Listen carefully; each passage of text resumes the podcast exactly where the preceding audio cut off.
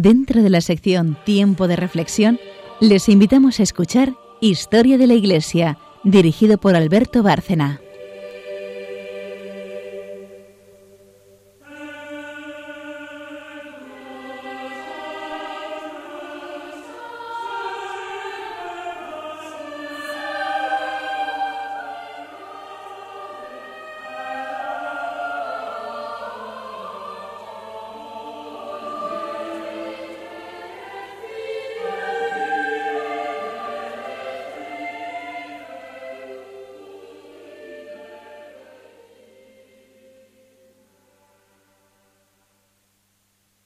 Buenas noches, oyentes de Radio María y de Historia de la Iglesia. Un programa más sobre el siglo XX. Bueno, empezamos el siglo XX, de hecho, hoy, con eh, el nuevo pontificado, el de San Pío X, que nos dará mucho que hablar, más de un programa seguramente. Buenas noches, María Ornedo. Buenas noches. Charo Gutiérrez. Buenas noches. Carmen Turdemontis. Buenas noches.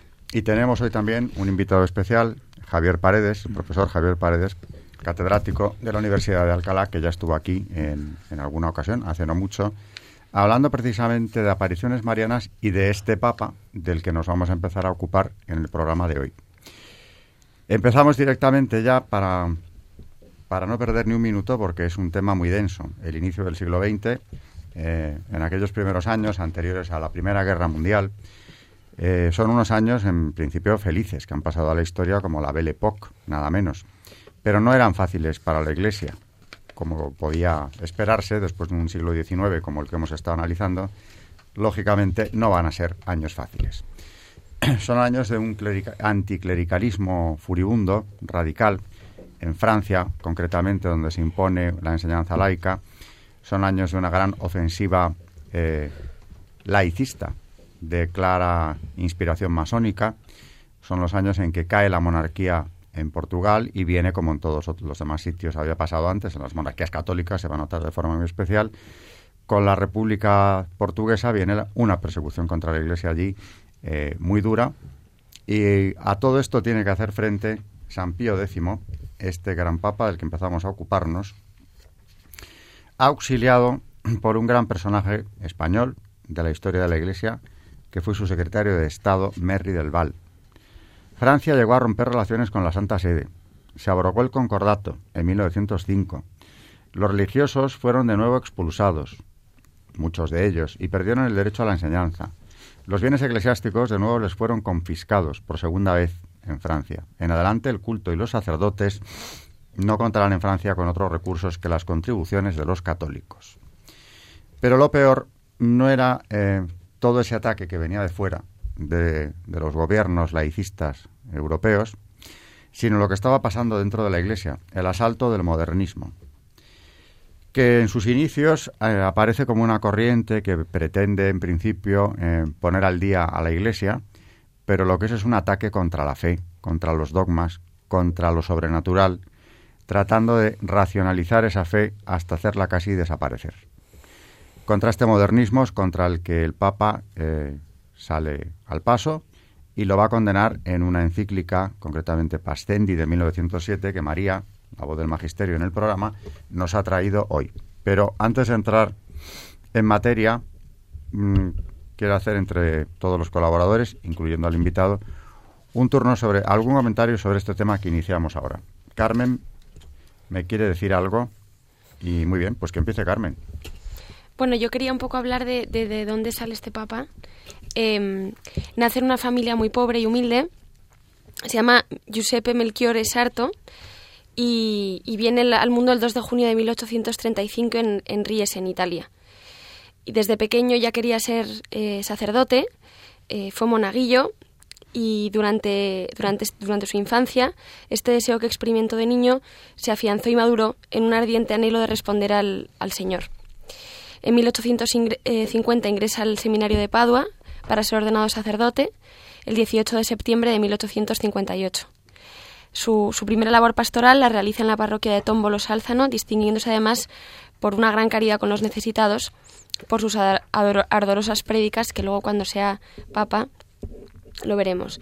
Por ellas, el padre Giuseppe atrae a muchas ovejas descarriadas hacia el rebaño del Señor y sus oyentes perciben en él un especial ardor cuando hablaba de la Eucaristía o la delicadeza y ternura cuando hablaba de la Virgen María. O recibían también sus paternales correcciones cuando se veían la obligación de reprender con ciertas faltas o errores que deformaban la vida de caridad que debían llevar entre sí. Ya desde el inicio de su sacerdocio, Giuseppe daba muestras de ser un verdadero hombre de Dios, y el fuerte deseo de hacer el Señor Jesús el centro de su propia vida y de aquellos que habían sido puestos bajo su cuidado pastoral, le llevó a darlo todo y a darse todo él a los demás. Después de estar en Treviso, que estuvo de 1875 a 1884 como canciller y como director espiritual del seminario, el padre Sarto será ordenado obispo para la diócesis de Mantua. Como obispo se distingue también, se distinguió, perdón, también y de modo ejemplar por la práctica de la caridad. En 1893, el Papa León XIII le concedió el capelo cardenalicio y lo trasladó a Venecia. Al igual que en Tómbolo Sálzano, en Treviso y en Mantua, el ahora patriarca de Venecia daría muestras de ser un celoso pastor y laborioso jornalero en la viña del Señor. En ningún momento cambió su modo de ser, siempre sencillo, siempre muy humilde, siempre ejemplar en cuanto a la caridad. Después de León XIII, eh, al tránsito perdón, de León XIII, acaecido el 20 de julio de 1903, el cardenal Giuseppe Sarto será el nuevo elegido por el Espíritu Santo para guiar la barca de Pedro. Magnífica, magnífico resumen de un pontificado rico, complicado eh, eh, y muy bien hecho, porque era una idea, pero a mí sí que me gustaría mm, mm, recalar en una faceta mm, muy importante que es en la, en la familia de, de Sarto. Eh, Sarto es el mayor de diez hermanos. Vamos a empezar por ahí. ¿eh? Su padre es el, alguacil del pueblo, o sea, un oficio humilde. Tiene una casa, dos palmos de terreno y una vaca. No tiene más. ¿eh? Y por lo tanto, Margarita Sansón, que es la madre de, Sarto, eh, eh, pues tiene que trabajar de costurera pues para, para, para poder sacar adelante esa familia a la que Dios había bendecido con tantos hijos. Porque los hijos son una bendición de Dios. O sea, la crisis de la familia es posterior cuando algunos han confundido lo de la paternidad responsable con la paternidad confortable.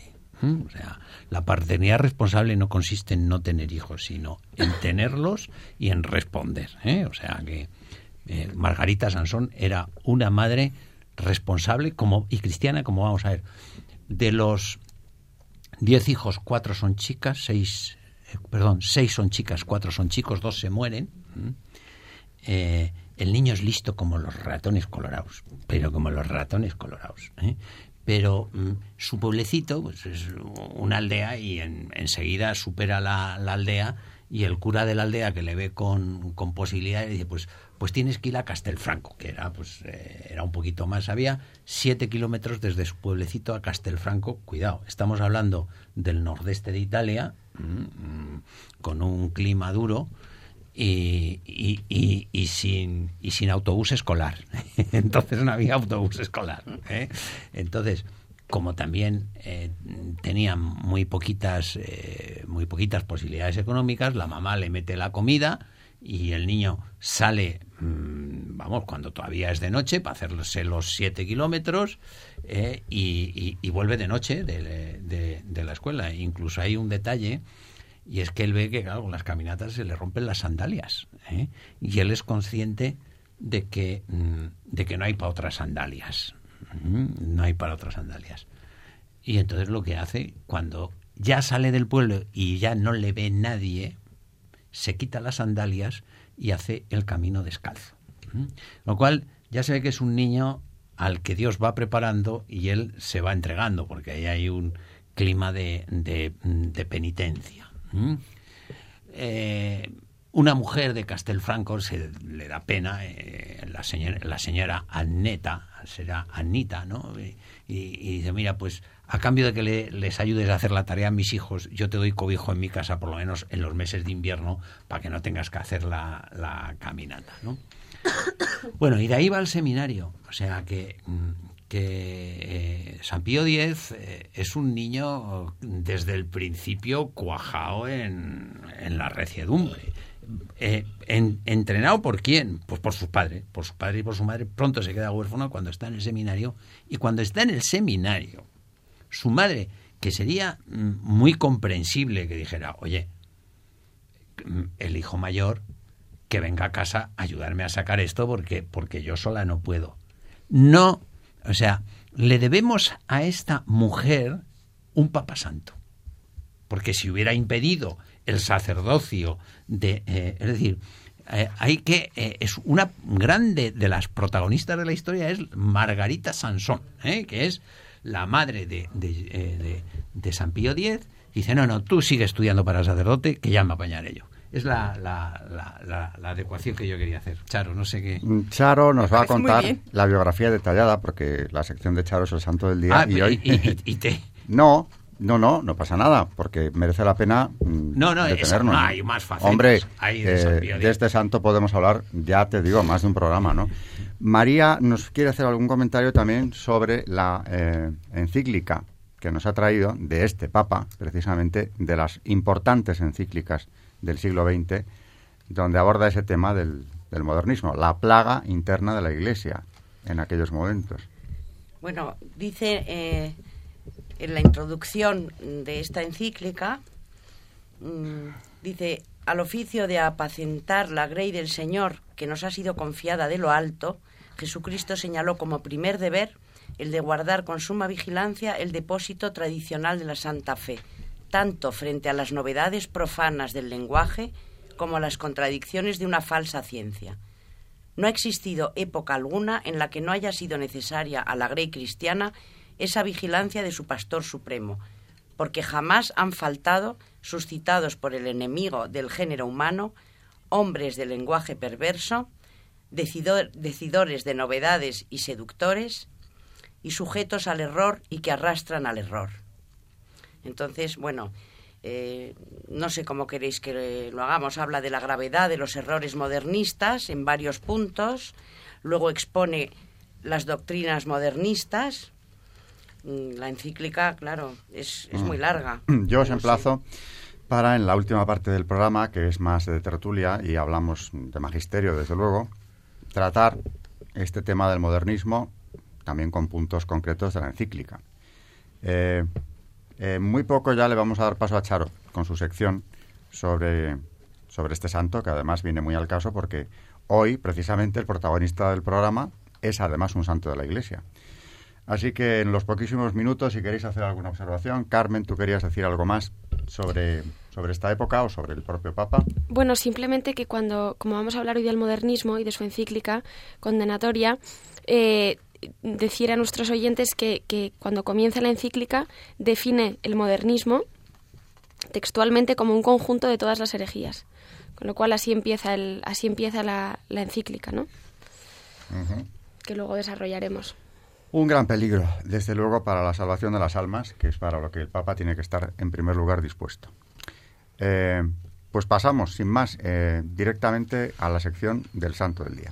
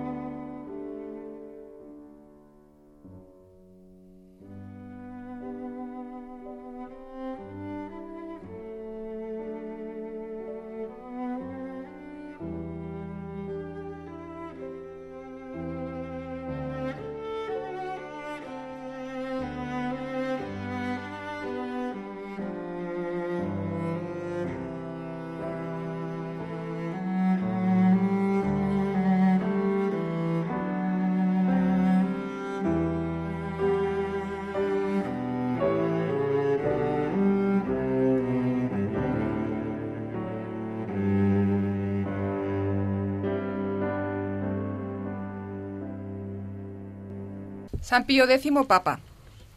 Un ilustre historiador de los papas escribió sobre Pío X. Fue uno de los pocos hombres elegidos que tienen una personalidad irresistible. A todo el mundo le atraía su sencillez y su bondad angélica, pero había algo más que le hacía llegar a todos los corazones, y ese algo se resume en que todos los que estaban en su presencia tenían la firme convicción de estar cara a cara con un santo, y cuanto más sabemos de él, más honda se hace esta convicción. Nació en 1835. Era hijo del pregonero y cartero del pueblo de Ries, en Venecia. Se llamaba Giuseppe Sarto, que en español le equivale a José Sastre. Su familia era pobre. Asistió a la escuela local y luego, gracias a su párroco, a la de Castelfranco. Todos los días recorría varios kilómetros entre ida y vuelta. Gracias a una beca pudo ir al seminario de Padua. A los 23 años, con dispensa, recibió la ordenación sacerdotal. Durante 17 años estuvo plenamente dedicado al ministerio pastoral. Luego fue canónico en Treviso, donde su gran trabajo y generosidad en la caridad fueron muy notables. En 1884 fue nombrado obispo de Mantua, diócesis que estaba entonces muy decaída, con un clero negligente y dos ciudades cismáticas. Llevó estos problemas con tal habilidad que en 1892 el Papa León XIII le nombró cardenal sacerdote en San Bernardo de los Baños. Le promovió a la sede metropolitana de Venecia, que lleva consigo el título honorario de patriarca. Fue un auténtico apóstol de Venecia. Destacaba por su sencillez y sinceridad en una sede que se vanagloriaba de su pompa y magnificencia.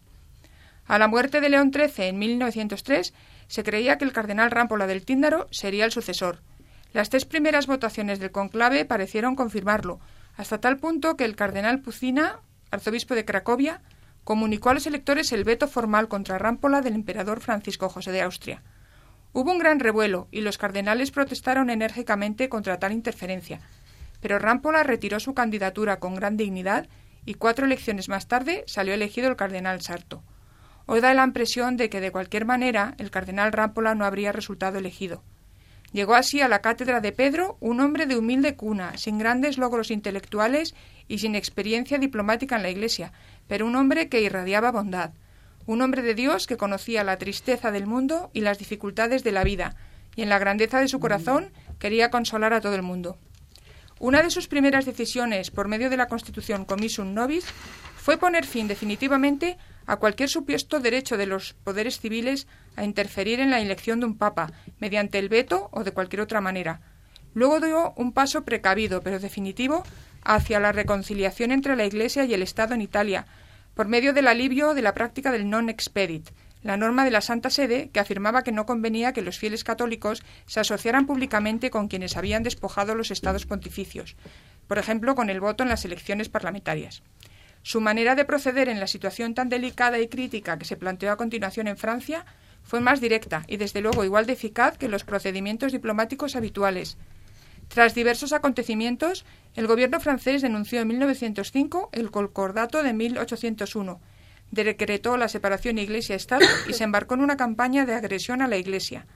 Para tratar el asunto de las propiedades eclesiásticas, se propuso la creación de una organización llamada Asociaciones de Culto, a la que muchos destacados católicos franceses quisieron dar un voto de confianza.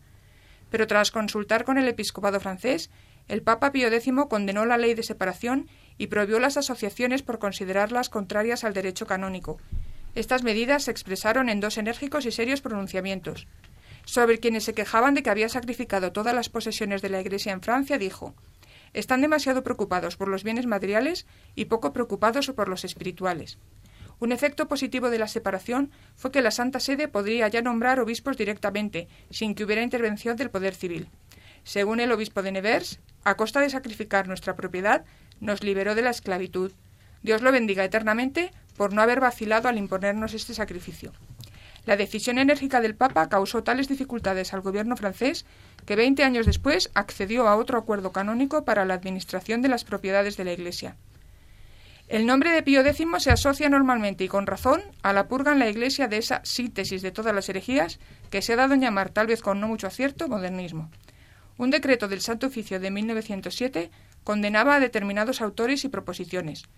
Al poco le siguió la encíclica Pascendi Dominici Gregis, en la que se establecían y examinaban las peligrosas tendencias de largo alcance y se señalaban y condenaban las manifestaciones del modernismo en todos los campos.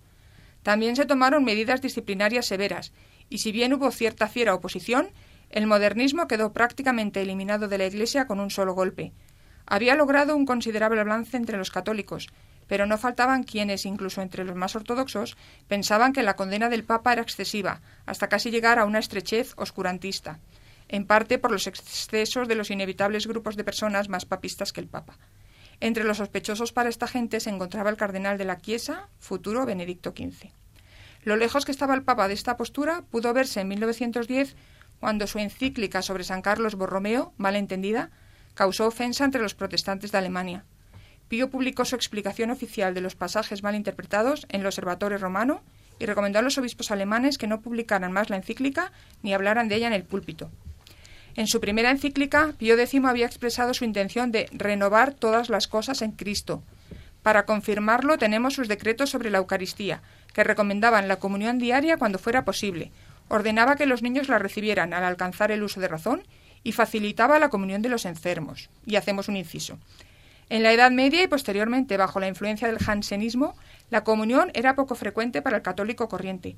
La comunión diaria o muy frecuente se consideraba algo extraordinario e incluso inadecuado.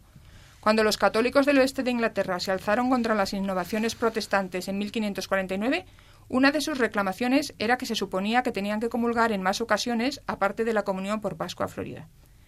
Pero hay un ministerio de la palabra, además del del altar, Recomendó vivamente la lectura diaria de la Biblia, aunque la verdad es que en este punto no se le hizo mucho caso. Para aumentar el aprecio del culto divino, publicó en 1903 por iniciativa propia, motu propio, una instrucción sobre la música en la Iglesia, que se dirigía a los abusos que se daban entonces y pretendía restaurar la música del canto llano romano cantada por la feligresía. Promovió el trabajo de la Comisión para la Codificación del Derecho Canónico, y fue responsable de la completa reorganización de los tribunales, oficios y congregaciones de la Santa Sede. Pío también estableció una comisión para revisar y corregir el texto de la Vulgata, tarea que se encomendó a los benedictinos, y en 1909 fundó el Instituto Bíblico para estudiar las Sagradas Escrituras, que quedó al cargo de los jesuitas. Pío X siempre se preocupó activamente por los débiles y oprimidos. Denunció con firmeza el repugnante maltrato que se daba a los indios en las plantaciones de caucho de Perú y fomentó las misiones indias en el mismo país. Envió una comisión de ayuda tras el terremoto de Mesina y albergó a los refugiados en su propia, a su propia costa en Santa Marta, cerca de San Pedro. Sus caridades dentro y fuera de Roma eran tantas que algunos se preguntaban de dónde salía el dinero. Su tranquila sencillez en costumbres personales y la impresionante santidad de su carácter se podían ver reflejadas todos los domingos, cuando predicaba públicamente el Evangelio del día en alguno de los patios del Vaticano. Pío se apuraba, y tal vez le chocara, con el ceremonial y algunas de las costumbres de la corte pontificia. En Venecia no había consentido en tener cocinera, porque cocinaban sus hermanas. Ahora se negó a seguir la costumbre de otorgar títulos nobiliarios a sus parientes. El Señor las ha hecho hermanas del Papa y eso es suficiente, dijo una vez. Mirad cómo me han disfrazado, le comentó un amigo suyo y se echó a llorar. A otro amigo le dijo Desde luego es una penitencia haberse obligado a aceptar todas estas prácticas, me llevan de un lado a otro rodeado de soldados, como a Jesús cuando lo prendieron en Getsemaní. Estas anécdotas no son únicamente entretenidas, van derechas al corazón de la bondad sencilla de Pío. A un inglés converso que deseaba hacerse monje pero que no tenía apenas estudios le dijo Para alabar bien a Dios no hace falta ser un erudito. En Mantua se le levantaron calumnias en letra impresa. Él se negó a emprender acciones legales. Cuando el autor se arruinó, el obispo le mandó dinero en privado. Un hombre tan desgraciado necesita más oraciones que castigo. Ya durante su vida, Dios Todopoderoso utilizó al Papa Pío como instrumento suyo para obrar milagros. Estos retratos están teñidos también por su modesta perfección y sencillez.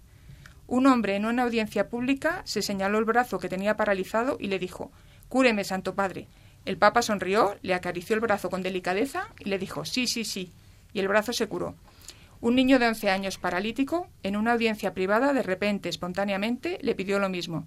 Que Dios te conceda tu deseo, le contestó el Papa. El niño se levantó y echó a andar. Una monja que tenía tuberculosis ya muy avanzada le hizo la misma petición. Sí, fue lo único que le contestó Pío, poniéndole las manos en la cabeza. Esa misma tarde el médico comprobó que estaba curada. El 24 de junio de 1914, la Santa Sede firmó un concordato con Serbia. Cuatro días más tarde, el archiduque Francisco Fernando de Austria y su mujer eran asesinados en Sarajevo. A medianoche del 4 de agosto, Alemania, Francia, Austria, Rusia, Gran Bretaña, Serbia y Bélgica entraban en guerra. Era el undécimo aniversario de la elección del Papa. Pío X no solamente había previsto esta guerra europea, muchos otros también la habían previsto, sino que la había predicho precisamente para el verano de 1914. De todas formas, el estallido fue un mazazo mortal para él. Esta es la última aflicción que el Señor quiere mandarme. Con gusto daría mi vida por salvar a mis pobres hijos de este espantoso azote. A los pocos días le diagnosticaron una bronquitis, el 19 de agosto. Al día siguiente murió, la primera víctima de la que se ha llamado Gran Guerra. Nací pobre, he vivido pobre y deseo morir pobre, dijo en su testamento. Este documento es testigo de la verdad de estas palabras, tanto que hasta la prensa anticlerical se conmovió admirada. Tras el funeral de San Pedro, Monseñor Cascioli escribió No dudo en absoluto de que este rincón de la cripta será pronto un santuario y lugar de peregrinación. Dios glorificará ante el mundo a este Papa, cuya triple corona fue la pobreza, la humildad y la gentileza. Y así fue. El pontificado de Pío X no había sido tranquilo y el Papa se había mostrado firme en sus políticas.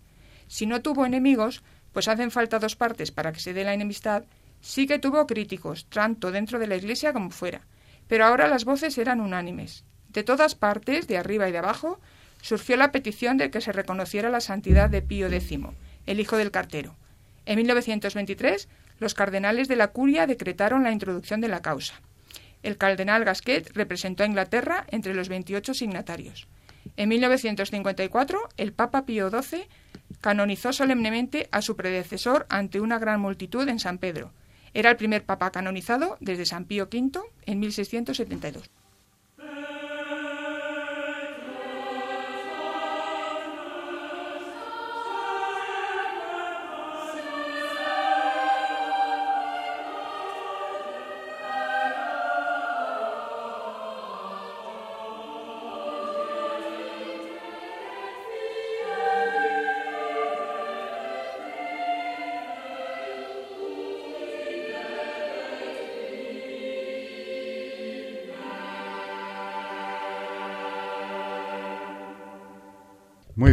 Un papa firme y santo, lo que necesitaba la Iglesia en unos momentos tan críticos y además en los inicios de la Primera Guerra Mundial.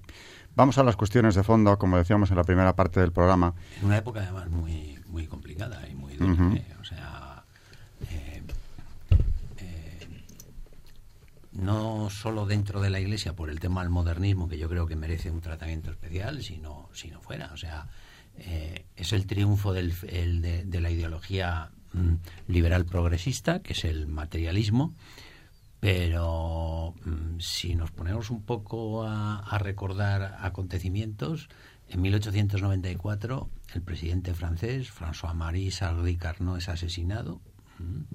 En el, en el 97 es asesinado el presidente de España, Cánovas. En el 98 es asesinado la mujer de eh, Isabel Wittespal, alias Sisi, eh, la, la, mujer del emperador de Austria. Eh, Humberto I es asesinado después. El rey de, de, de, Portugal es en 1908. En 1912 es asesinado Canalejas y en 1906 el atentado contra Alfonso XIII, que salió vivo de milagro. 28 muertos en la calle. Pues en su primera encíclica, Ei Supremi Apostolatus, que es como el, programa, ¿eh? Eh, eh, empieza así, dice, un mal aqueja al mundo. Mm. Entonces uno podría decir con mentalidad de ahora, dice, la falta de consenso y de diálogo, ¿no? Dice, no, el alejamiento de Dios hemos desterrado a Dios de la sociedad y de la política. ¿Verdad que son muy actuales las... Eh? Dice, ¿cuál es el mal? ¿Cuál es el mal? Que, no nos entendemos, que no dialogamos, que no nos ponemos de acuerdo con los húngaros para, eh, para ver, eh, o, con los serbios para... Dice, no, no, mire usted, el problema, el problema, y por eso, como decía Carmen, ¿no? al principio, ¿cuál es su lema? Restaurar todas las cosas en Cristo. ¿eh? Es decir, ¿cuál es el problema? Restaurar todas las cosas en Cristo. Y lo que fue válido para 1903, que es la fecha de, de, la encíclica y Supremo Apostolato, sigue siendo válido para hoy. Dice, ¿cuál es el problema que tenemos hoy? Que hemos... Eh, eh, que, que solo nos importa la economía. Dice, no, no, los principios no nos importan, solo la economía. Los principios cristianos los vamos a dejar. Pues un mal acecha al mundo, que se ha apartado de Dios, de la sociedad y de la política. Esta es la enseñanza eh, de... mm, eh, porque eh, San Pío X, mm, que vive esta angustia en, la guerra, ¿no? Dices, pues fíjate si podría tener remedios, acciones políticas. No, no, no, no, no. Santidad. ¿Mm? Volver todas las cosas a Cristo. Eh, ¿Y qué son todas las cosas? Pues todas. La familia, la empresa, la diversión, la universidad, la fábrica. Claro.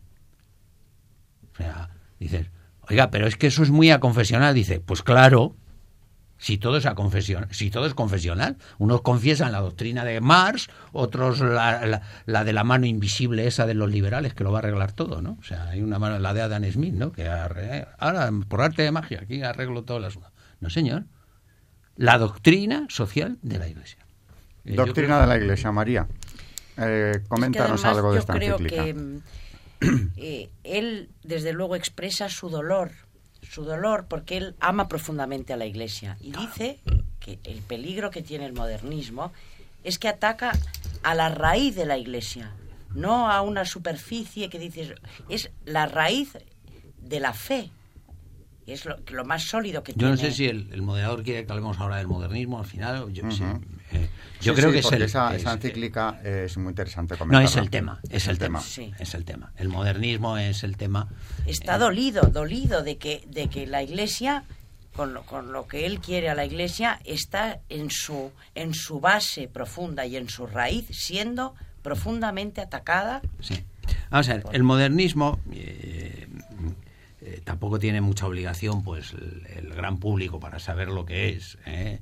Eh, porque es un tema muy complicado, claro. Del modernismo dice San Pío X que es el conjunto de todas las herejías. Con lo cual, cuidadín que estamos ante, estamos ante un bicho peligroso. ¿Qué es el modernismo? En resumen, pues el modernismo, los modernistas, que es un ciclo, mm, es un círculo clerical muy, muy pequeño, eh, muy pequeño. eh. Pero San Pío X se da cuenta de la trascendencia que, que esto tiene. ¿no?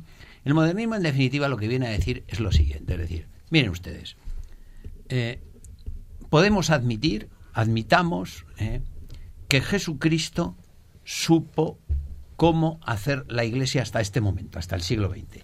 Pero a partir de ahora, los que sabemos cómo hay que hacer la Iglesia somos nosotros. Eso, dicho en Román Paladino, es el pecado contra el Espíritu Santo. ¿eh? Por eso es el conjunto de todas de todos l- las herejías, porque es que es construir la Iglesia sobre el pecado contra el Espíritu Santo, ni más ni menos. ¿eh? Por eso es, es lo peor que le ha pasado a la Iglesia. Ahora bien, ahora bien, me gustaría hacer un, un matiz, ¿eh? porque mm, una cosa es que San Pío X diagnosticara el modernismo como un médico diagnostica un cáncer y otra cosa es que lo curase. Son dos cuestiones distintas. ¿eh? San Pío X lo eh, diagnostica, pero no lo cura. No lo cura. Es más, el modernismo sigue vivo. ¿Eh? El modernismo sigue vivo.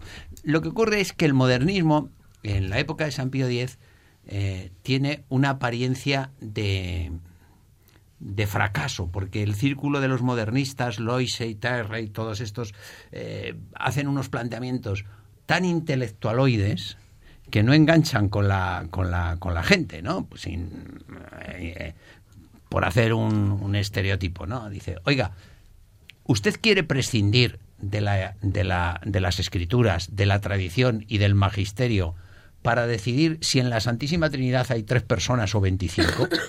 Entonces el, el tío que está en el pueblo ahí, eh, tal, el fiel católico, digo, oiga, usted a mí no me complique la vida, o sea, déjeme en paz, ¿no? Ese, son muy malos estrategas los primeros modernistas. ¿Mm? Carmen eh, tenía preparadas más cosas sobre el modernismo. El modernismo de entonces, ¿no? Porque Eh, estoy, sí. con, estoy con el invitado, con don Javier Sí, Paredes, pero en que no ha muerto, ¿no? No, no, no, no, no, no, no, no, no, no, no ha muerto. Eh, eh, y sigue vivo. Ah. ¿eh? Y sigue vivo. ¿eh?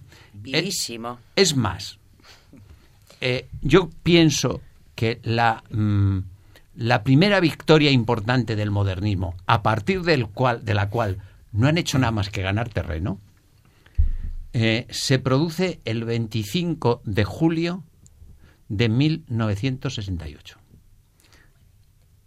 25 de julio de 1968. Porque ese día se publica La Humane Vitae. Y entonces los modernistas ahora hacen una propuesta que sí va a enganchar con, con, la masa de católicos. Ahora ya no te preguntan si quieres prescindir de la doctrina de la Iglesia para decidir si en la Santísima Trinidad hay 25 personas o solo tres, sino que te van a decir, oiga, usted quiere ser autónomo y decidir usted sin mirar a la doctrina y al magisterio de la Iglesia lo que está bien y lo que está mal en el lecho conyugal? Y dice, oiga, eso sí me conviene. Eso sí me conviene.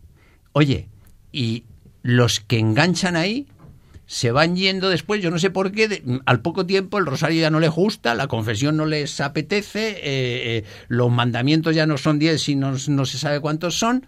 Es decir, el modernismo es sustituir, el modernismo es sustituir los criterios del magisterio de la Iglesia por criterios humanos. Eh, eh, eso es el modernismo.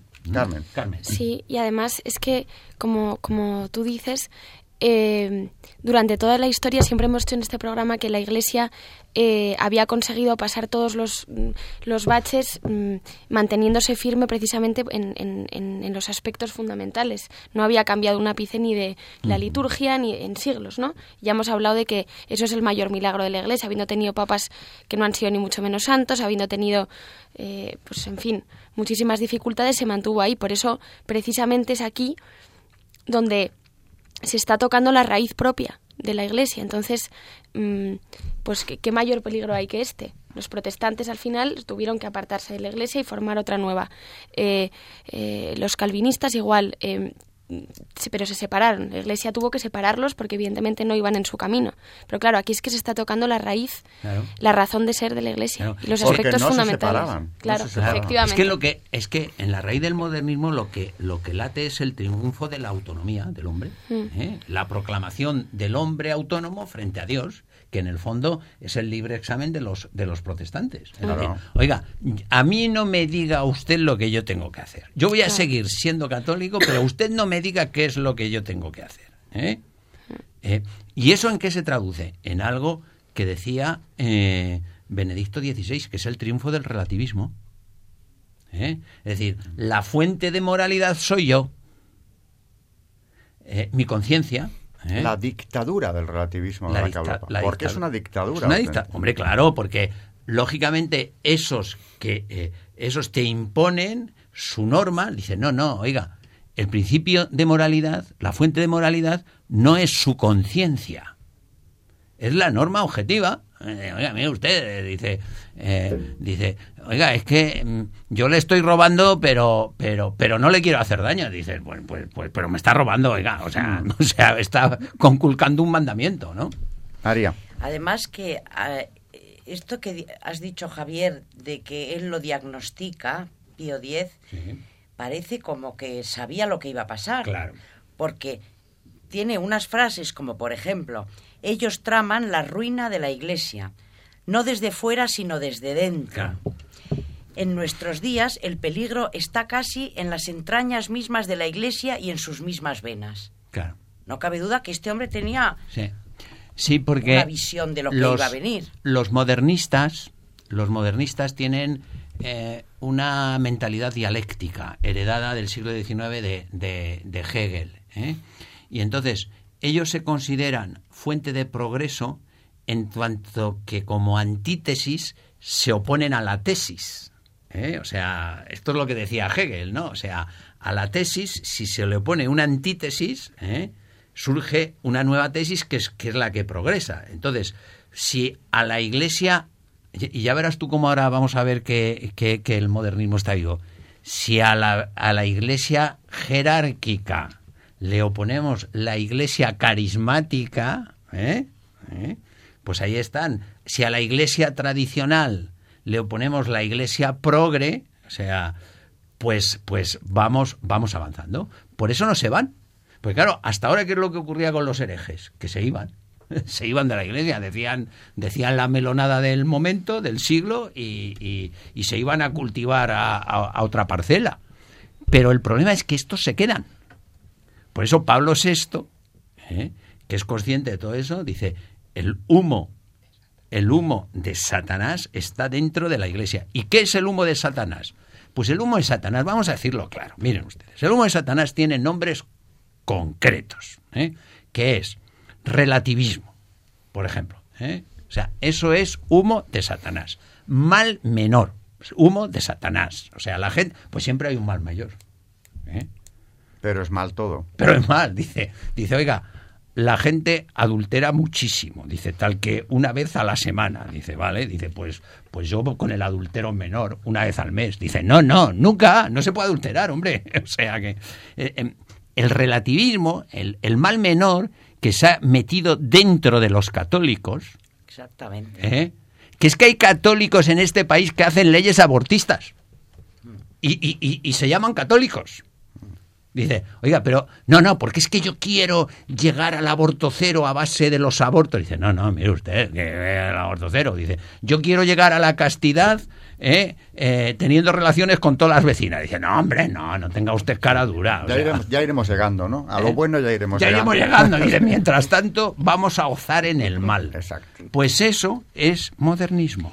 María. Es que además, yo creo que eh, no solamente el, el, relativismo o precisamente el relativismo lleva a lo más grave que yo detecto, claro, yo no, no lo sé, el, veo en la sociedad que me rodea o en la que estoy inserta, ¿no? Y es el endiosamiento del hombre. Claro, la autonomía. Yo decido qué está bien y qué está, ¿Qué está mal. mal. Claro, la, auto la, la, autonomía, o sea, el concepto de autonomía, es decir, es decir, ¿qué es lo que, ¿Cuál era la tradición de la cultura cristiana hasta entonces?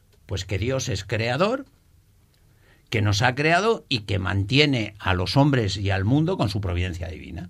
¿Qué es lo que se rompe con la ilustración y con la masonería de, de, de, de esta época? Porque hemos hablado antes de, la, de, los problemas con Francia, que es Combes, y ahí está la, la masonería. masonería el, en Portugal. El, en Portugal. Dice, ¿qué es, ¿qué es lo que te dice? Dice, no, no, ya no somos criaturas. Porque si eres criatura, tienes una ley por encima de ti que tienes que obedecer. Pero si eres autónomo, tú eres tu ley. Yo soy autónomo y me doy a mí mismo la ley que yo quiero. Pero si eres criatura, eres dependiente y por lo tanto tienes que... Y, y, ese es el concepto que se cargan. Es decir, y entonces, eso que sucede en la sociedad civil ¿eh? se traspasa después a la iglesia. Es decir, nosotros no queremos depender, o sea, los modernistas lo que están diciendo es que no quieren depender, no quieren depender de Jesucristo. De la doctrina de Jesucristo. Es más, te van a explicar a ellos a Jesucristo. Es más. y te van a decir que no es el del Evangelio porque eso es una cosa cultural. Entonces... Bueno, y una de las cosas que te hacen es anular el pecado. O sea, mm. que es algo también de nuestro tiempo, ya no existe el pecado. ¿eh? Mm. ¿Tiene, usted, un... ¿Tiene, usted, algo que, dar, que, arrepentirse? Le dicen a uno en televisión. Yo no tengo nada de que arrepentirme. ¿no? Hay una frase muy extendida y muy peligrosa que es, que la, yo no paro de oírla, que es, mira María, Dios es muy amigo mío. Sí. ¿Eh? Y él mm, Te va me deja, porque yo, en mis conversaciones con él, no le importa nada que yo no vaya el domingo a misa. No le importa nada que vaya el martes. ¿Qué más le da a él? Pero qué, qué raro que te lo haya dicho. Yo digo, qué raro que te haya dicho eso cuando hay unos mandamientos. Claro. En los que dice que hay que santificar las fiestas, pero que es, es una, una cosa que está en la ley y que te, te hacen ver. Y, y, en Estados Unidos, me decía hace poco en el Congreso Benedictino, uh -huh. me decía un americano que era muy gracioso porque a él le pasaba lo mismo. El rector William Fahey. Sí. Él me contó que en su círculo de amistades y en la sociedad americana, y esto también pasa en España, quizá un poco menos, porque él decía que allí ya no se veían familias que iban a misa juntos, no, no, ya no se ve nada, niños no existen, no los ves, ves tal, pero que estaba muy extendido lo de Dios es muy amigo mío. Sí, claro. Y considera que yo puedo hacer y que yo puedo decidir qué es pecado y qué no es pecado. Claro. ¡Qué Es que barbaridad! todo eso son manipulaciones del lenguaje para que cuando estás en un debate intelectual al final te acaban de reconocer lo siguiente. Dices, mire, es que a partir de ahora no es que vamos a hacer lo que Dios quiera, sino que vamos a decir a Dios lo que vamos a hacer nosotros. ¿eh? Entonces, lo que pasa que esto que he dicho así de descarnado queda muy... eh, muy duro, ¿eh? ¿cómo le vamos a llamar al aborto asesinato? Dice, llamémosle interrupción Interrupción. del embarazo. Entonces, ¿eh? ¿eh? bueno, ¿eh? bueno, pues, pues, pues es esto, es que ahora, eh, pues este, es, es que esto es el pecado contra el Espíritu Santo. ¿Qué opina la más joven del programa? Nuestra historiadora más joven, sin duda, desde luego, y de las más jóvenes que yo conozco en activo. ¿Qué opina Carmen? Pues yo opino que, que es verdad que, mm, que desde luego eh, la Iglesia tiene unas tiene unos mandamientos y tiene es que es que no son normas como yo, creo como ha dicho María no estoy de acuerdo con ella no creo que sean unas normas no creo que tiene unos mandamientos y que y que de hecho como ya he dicho en alguna ocasión para mí cuando se incumplen esas normas en el fondo lo que estamos haciendo al pecar es siempre faltar al amor. Y, y yo creo que es, es el concepto, no es eh, yo, yo formo mi, mi, con- mi conciencia o peco eh, o, me hago mis propias normas aunque yo sea católico, eso desde luego no estoy nada de acuerdo. Yo creo que es verdad que, que en, mi caso, en vez de eh, el pecado, ¿no? Siempre con... eh, lo veo mucho más como una falta de amor y, si, y, y cuando lo ves así de esa manera, mm, mm, ves el pecado, como- es que cuando lo ves como una falta de amor, no intentas no pecar. Y pues, por ejemplo, ir el domingo a misa, evidentemente que es, que es además de una norma, es algo que vas a ver a tu padre el domingo a misa. Es lo único que nos, que nos pide, ¿no? O sea, es que no... mm, mm, y, y eso es una falta de amor. Cuando lo ves el pecado como una falta de amor, es todo para mí mucho más fácil. O sea, lo, veo, lo veo más así. Sí, al pero- mandamiento mayor. Sí, pero es que el, eh, el, si si está bien y estamos hablando de lo mismo, pero lo que los modernistas, en definitiva, Sí. llevaban a sus extremos, eh, en la medida en que disimulan el pecado, ¿m? lo que te están diciendo es que la redención fue inútil. Porque si no existe el pecado, no hizo falta la redención, ni la encarnación.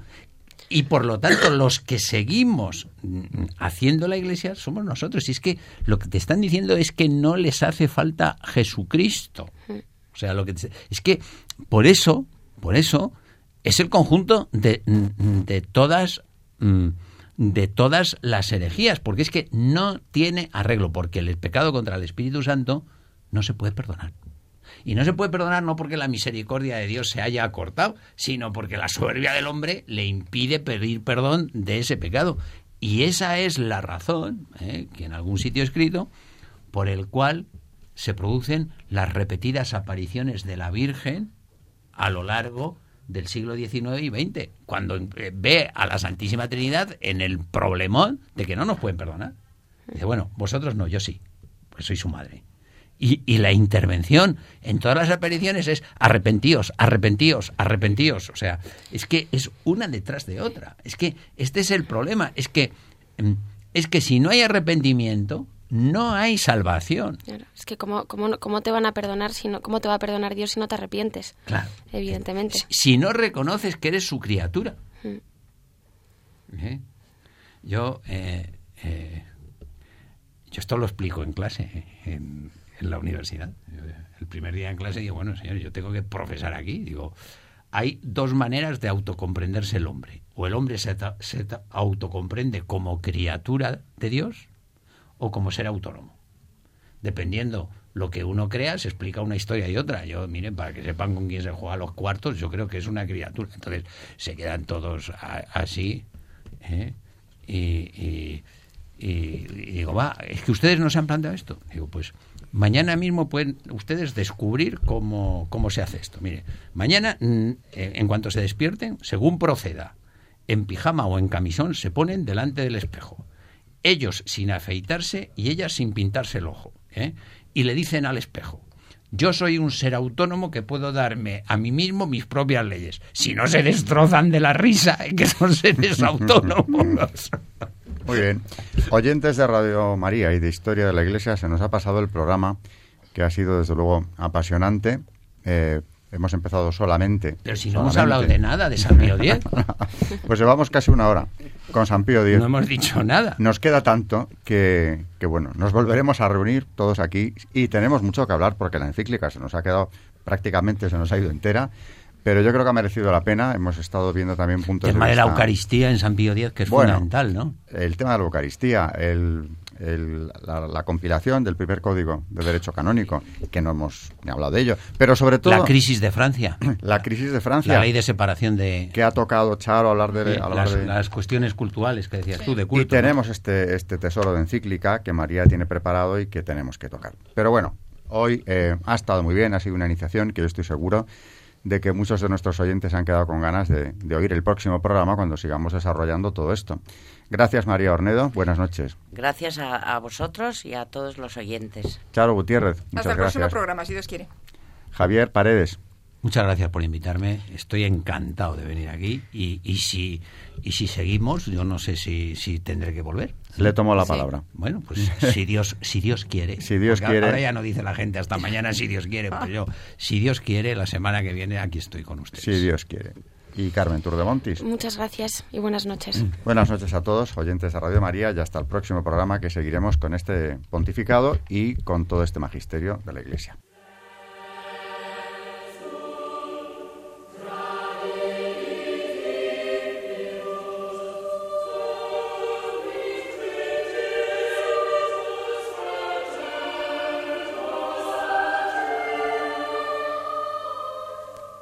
Y así finaliza en Radio María Historia de la Iglesia, dirigido por Alberto Bárcena.